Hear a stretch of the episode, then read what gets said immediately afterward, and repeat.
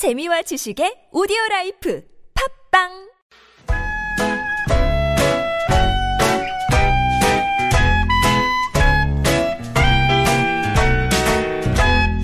메마른 마음에 산뜻한 문화의 바람이 붑니다. 이다혜 책 그리고 영화. We were chasing some cinematic schemes, but I'll give you Panavision pictures if you give me technical. 복잡한 일상에서 벗어나서 책과 영화 이야기에 푹 빠져보겠습니다. 이다혜 책 그리고 영화 시내 21의 이다혜 기자와 함께합니다. 안녕하세요. 네, 안녕하세요. 네, 오늘 비 오죠 밖에 아직. 네, 비 아직 오고 있고요. 네, 비가. 처음에는 우산 안 써도 되는 거 아니야? 라고 생각하고, 전 오늘 회사 네. 출근했거든요. 예. 그래서, 퇴근할 때는 그냥 우산도 없고 해서, 뭐 일회용 살까 하다가 그냥 맞고 가야지 생각하고 나왔는데. 꽤 많이 내리던데요? 꽤 내려서, 예. 약간 비에 홀딱 젖어서 집에 도착했는데. 오늘 같은 날 비를 계속 맞고 다니면 사람들이 오해합니다. 혹시 실현당한 거 아니야? 뭐 이런 영화 속의 한 여주인공을 떠올릴 수도 있으므로 실현 말고도 세상에는 네. 많은 실현이 있습니다.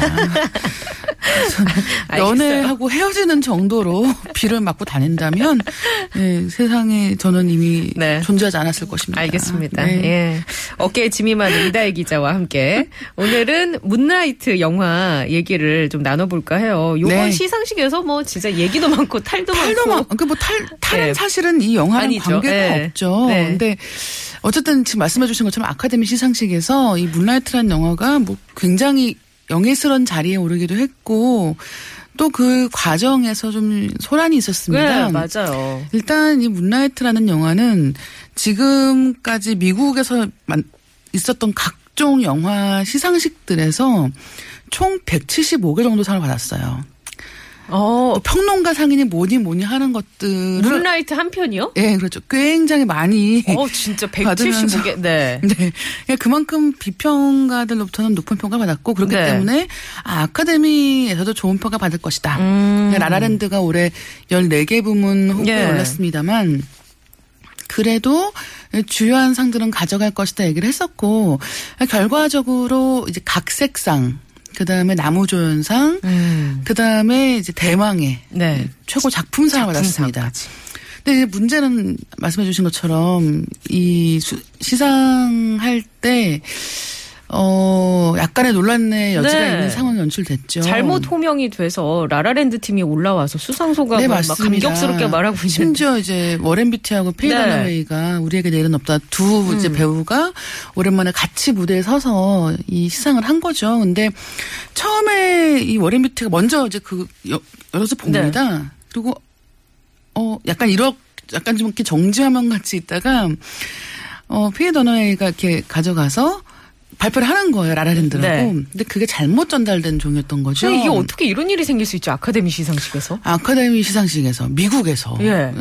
말도 안 되는 거죠. 동네 무슨 작은 학교에서 네. 주는 상이라고 해도 이런 실상 안 하거든요. 근데 저는 정말 보다 이런 경우를 처음 봐서 뭐 이거를 뭐 누군가는 영화적이라고도 할 수 있겠습니다만 당시에 라라랜드의 그 제작진이 올라와서 수상소감을 네. 말하고 있다가 말고 이제 그 뒤늦게 잘못 호명됐다라는 네. 사실이 알려지면서 문라이트 이제 수상을 하는 사람들이 올라온 네. 거죠. 근데 생각을 해보시면 이런 상황에서 그러면 상을 받은 사람은 기분이 어떨 것인가? 약간 뻘쭘할 것 같아요. 네. 물론 고맙고 감사한 일이지만 일단 미안한 마음도 있는 네. 거죠. 괜히 내가 잘못한 것도 없는데. 그리고 거기서 수상소감 이야기하는 사람들은 또 뭐가 됩니까? 그러게요. 그래서 사실은 올해 아카데미 같은 경우는 여러 가지로 참 안타까운 점이 네. 있었고 또 한 가지는 이 문라이트라는 영화는 흑인 소년이 성인 남성이 되어가는 이야기입니다. 예, 그러니까 성장기를 다룬 드라마적인 영화라고 네. 볼 수 있나요? 그리고 이 소년은 이제 흑인이기도 하고 인종적으로 소수이기도 하고 또 성소수자이기도 해요. 그런 상황에서 어렸을 때부터 성장 과정이 등장하는데 어렸을 때 그다음에 10대일 때 그다음에 완전 성인이 된 다음에 각각 다른 이름을 불립니다. 그래서 왜 이를테면 우리도 그런 거 있잖아요. 어렸을 때 네. 별명이나 예명 네. 같은 게 따로 있다가 성인 되면 보통 본명으로 불리죠. 그러다가 나중에는 어떤 자기의 뭐 일가를 이룬다면 또 특정한 식의 별명이 붙기도 하는데 이 경우에는 처음에는 몸집이 작다라고 해서 리틀이라고 불렸습니다. 10대일 때는 본명으로 불려요. 네. 그 다음에 나이를 먹은 다음에 이제 이게 총 3파트 정도가 되는 거죠. 돌아왔는데 그때는 범죄자가 되어 있습니다. 블랙이라고 불리는 거예요. 예. 자기가 불리는 이름이 달라지는 동시에 어떻게 보면 이 주인공은 완전히 다른 사람이 되어가는 것 같은 모습이 보여지는 것이고. 어떻게 불리우느냐에 따라서 예, 캐릭터가 그렇죠. 조금씩 달라지는군요. 네. 또 한 가지 생각을 해보시면 우리도 마찬가지예요. 그런 거는. 예. 그러니까 어렸을 때와 지금과 앞으로의. 예, 앞으로의 그렇죠. 모습 중에서 만약에 일부만을 떼어내서 세 사람을 비교한다고 하면 다른 사람이죠. 네, 다른 사람이 된다는 거예요. 10대 때는 별명으로 불리다가 20대 그렇죠. 때 본명이고 30대 때는 누구 엄마, 네, 뭐 아줌마 맞아요. 이렇게 되면은 네. 갑자기 나의 정체성은 뭐, 난 누구, 네, 여긴 그렇습니다. 어디 이렇게 되는 네. 그런 거죠. 네, 그렇기 때문에 그런 과정에서 아까 네. 말씀드린 흑인으로서의 정체성 또 성소수자로서의 정체성 이런 것들을 굉장히 잘 녹여낸 작품이기 때문에 영화가 일단은 아카데미 후광 효과라고 할까요? 그런 것으로 이제 예매율도 훨씬 더 올라갔고요. 네, 상영관도 좀 늘은 것 같아요. 네, 상영관도 늘었습니다. 네. 확실히 작품상 사실 라라랜드 같은 경우는 이미 많은 분들이 봤거든요. 그런데 예. 이제 이 영화 같은 경우는 문라이트는 아카데미 덕분에 네. 조금 더 많은 분들이 보시지 않을까 싶고 궁금한 게 라라랜드 같은 경우는 대중적인 평가도 좋았잖아요. 네. 예, 흥행도 꽤 했고 우리나라에서도 그렇죠. 그렇고 또 음악 영화라는 어떤 그런 특수성도 좀 있어서 네. 음악도 많이 이제 많은 사람들이 알게 됐고. 네. 근데 이 영화 문라이트 같은 경우는 대중적인 측면에서 보면 어떨까요? 접근하기 쉬운지 아니면 조금 저는 재미있게 봤어요. 그러니까 이게 뭐 사람들마다 다를 수도 있겠지만 일단 문라이트도 음악도 굉장히 좋고요. 이야기도 탄탄하고. 물론 그렇다고 해도 이제 라라랜드식의 뭐 정말 확 한눈에 첫 장면부터 정말 눈을 사로잡는 식의 화려한 이런 춤과 노래와 뭐 LA의 낮 풍경, 밤 풍경 네. 이런 식은 아니죠. 근데 그럼에도 사실 아카데미 같은 경우는 아카데미상은 여러분 그동안 쭉 상 받았던 영화들을 보시면 아시겠지만 그렇게 어려운 영화에 상을 주는 상은 아닙니다. 네네. 네, 그렇기 때문에 어느 정도의 대중성을 담보하고 있는 영화들이 또 상을 받기 때문에 네네. 너무 긴장하지 마시고 편하게 가셔가지고 예. 리트를 만나보시면 좋을 것 같습니다. 175개의 상을 받았다고 하니 왠지 좀 공부하고 가야 되는 거 아니에요? 아닙니다. 네, 알겠습니다. 자, 오늘 정답 문라이트 제작자는 누군지 정답 발표를 좀 해주실까요? 제작자 바로 브래드 피트입니다. 브래드 피트. 네. 빵 아저씨. 빵 아저씨고 플랜 B라고 하는 제작사죠. 그런데 이 플랜 B가 굉장히 많은 영화들을 만들고 있고 심지어는 평가를 잘 받고 있습니다. 그래요? 예, 그래서 지금 이 영화 문라이트 말고도 기존에 뭐 겟쇼티라고 하는 미국의 서브프라임 모기지 사태를 쓴 논픽션을 가지고 극화한 그런 작품도 있었고 뭐 노예 12년 같은 영화도 플랜 B 작품이었기 네네. 때문에 앞으로도 아마 이 제작자로서의 브래드 피트가 어떤 길을 가는지를 주목해서 보시면 좋을 것 같고 네. 한마디만 덧붙이면 그 노예 12년 같은 경우는 브래드 피트가 출연을 직접 합니다. 근데 거기 그 영화가 노예제에 대한 이야기이기 예. 때문에 거기 나오는 백인들이 대체로 안 좋은 역할로 많이 네네. 나와요. 유일하게 좋은 백인이 나오는데 그게 브래드 피트예요. 아, 그래요? 뭔가 팔은 안으로 굽는 건가요? 그렇죠. 자기가 만들면서 자기가 제일 좋은 역을 가져가는. 예. 네. 맷 데이먼이 보기 1번이었는데 맷 데이먼도 제작을 해서 맨체스터 바이 더 시라는 영화도 네. 이번에 각본상과 남우주연상 2개를 네. 탔어요. 저는 맨체스터 바이 더 시라고 해서 영국 맨체스터인 줄 알았는데 이게 매사추세츠 주에 있는 하나의 이름이 매사추세츠를 한번 하기 위해서 턱을 이렇게 드시는 모습을 보면서 마음 한구석이 짠이 오네요. 저도 사람이라서요. 예, 발음이 완벽하지 않습니다. 네, 매사추세츠. 네. 매사추세츠. 왜 이렇게 어려워요? 자, 정답 많은 분들이 보내주셨는데요. 선물 받으실 분 0316번님께 선물 보내드리겠습니다. 고맙습니다. 문라이트에 흘러나온 노래 한 곡 골랐어요. 카이타누 벨로즈의 쿠쿠루쿠쿠팔로마.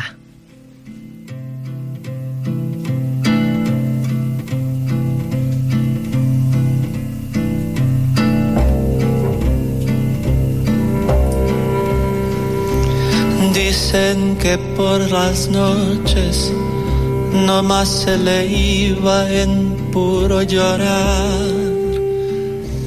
Dicen que no comía.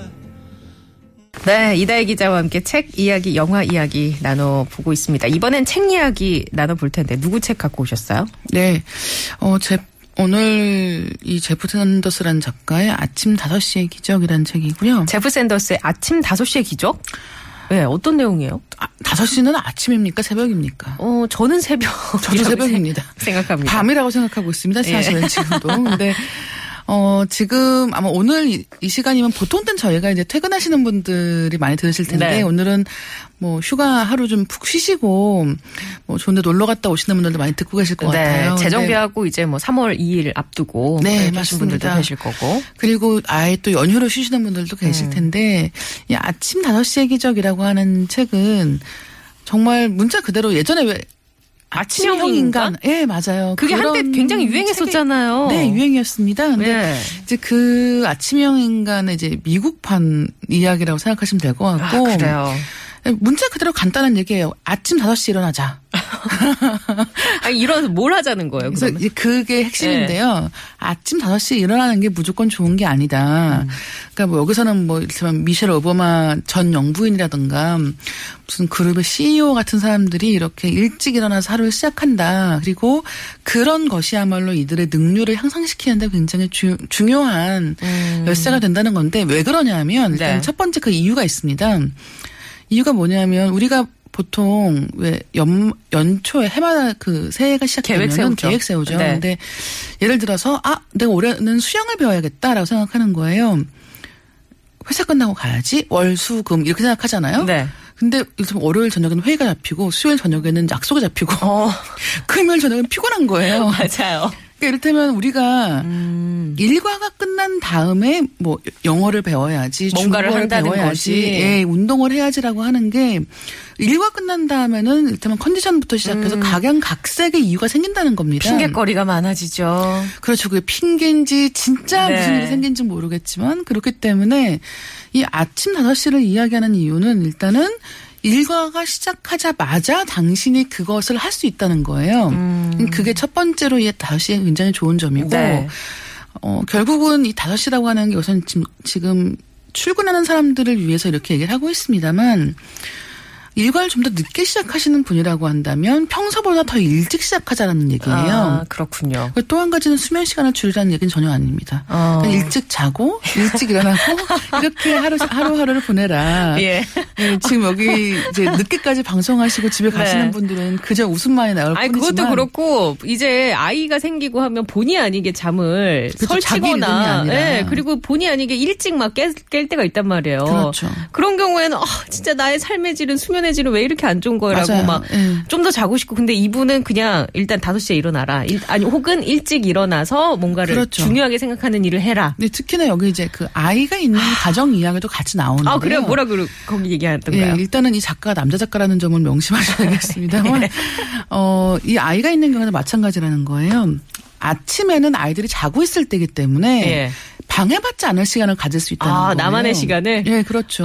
피곤해서 잠을 설치는 나만의 시간을 위해서 아침에 일찍 일어나라. 그리고 이렇게 하루에 할 일이 있지 않습니까? 예. 근데 저는 이제 이 아침 5시가 아니라고 하더라도 네. 굉장히 중요한 이야기는 뭐냐면 사실 제가 이 책을 읽게 된 계기가 뭐였냐면 저는 항상 늦게 일어나기 때문에 허겁지겁 나가거든요. 그래요. 근데 그게 아니라 조금 먼저 나와서 예, 하루를 계획해 보시라라는 뜻입니다. 오늘처럼 제가 비웃음을 많이 쓰고 가는 적이 또 있나 싶네요. 쉽지 않은 그 얘기를 네. 예, 갖고 오셨어요. 알겠습니다. 자, 오늘 문라이트 아침 5시의 기적 살펴봤습니다. 고맙습니다. 네, 감사합니다.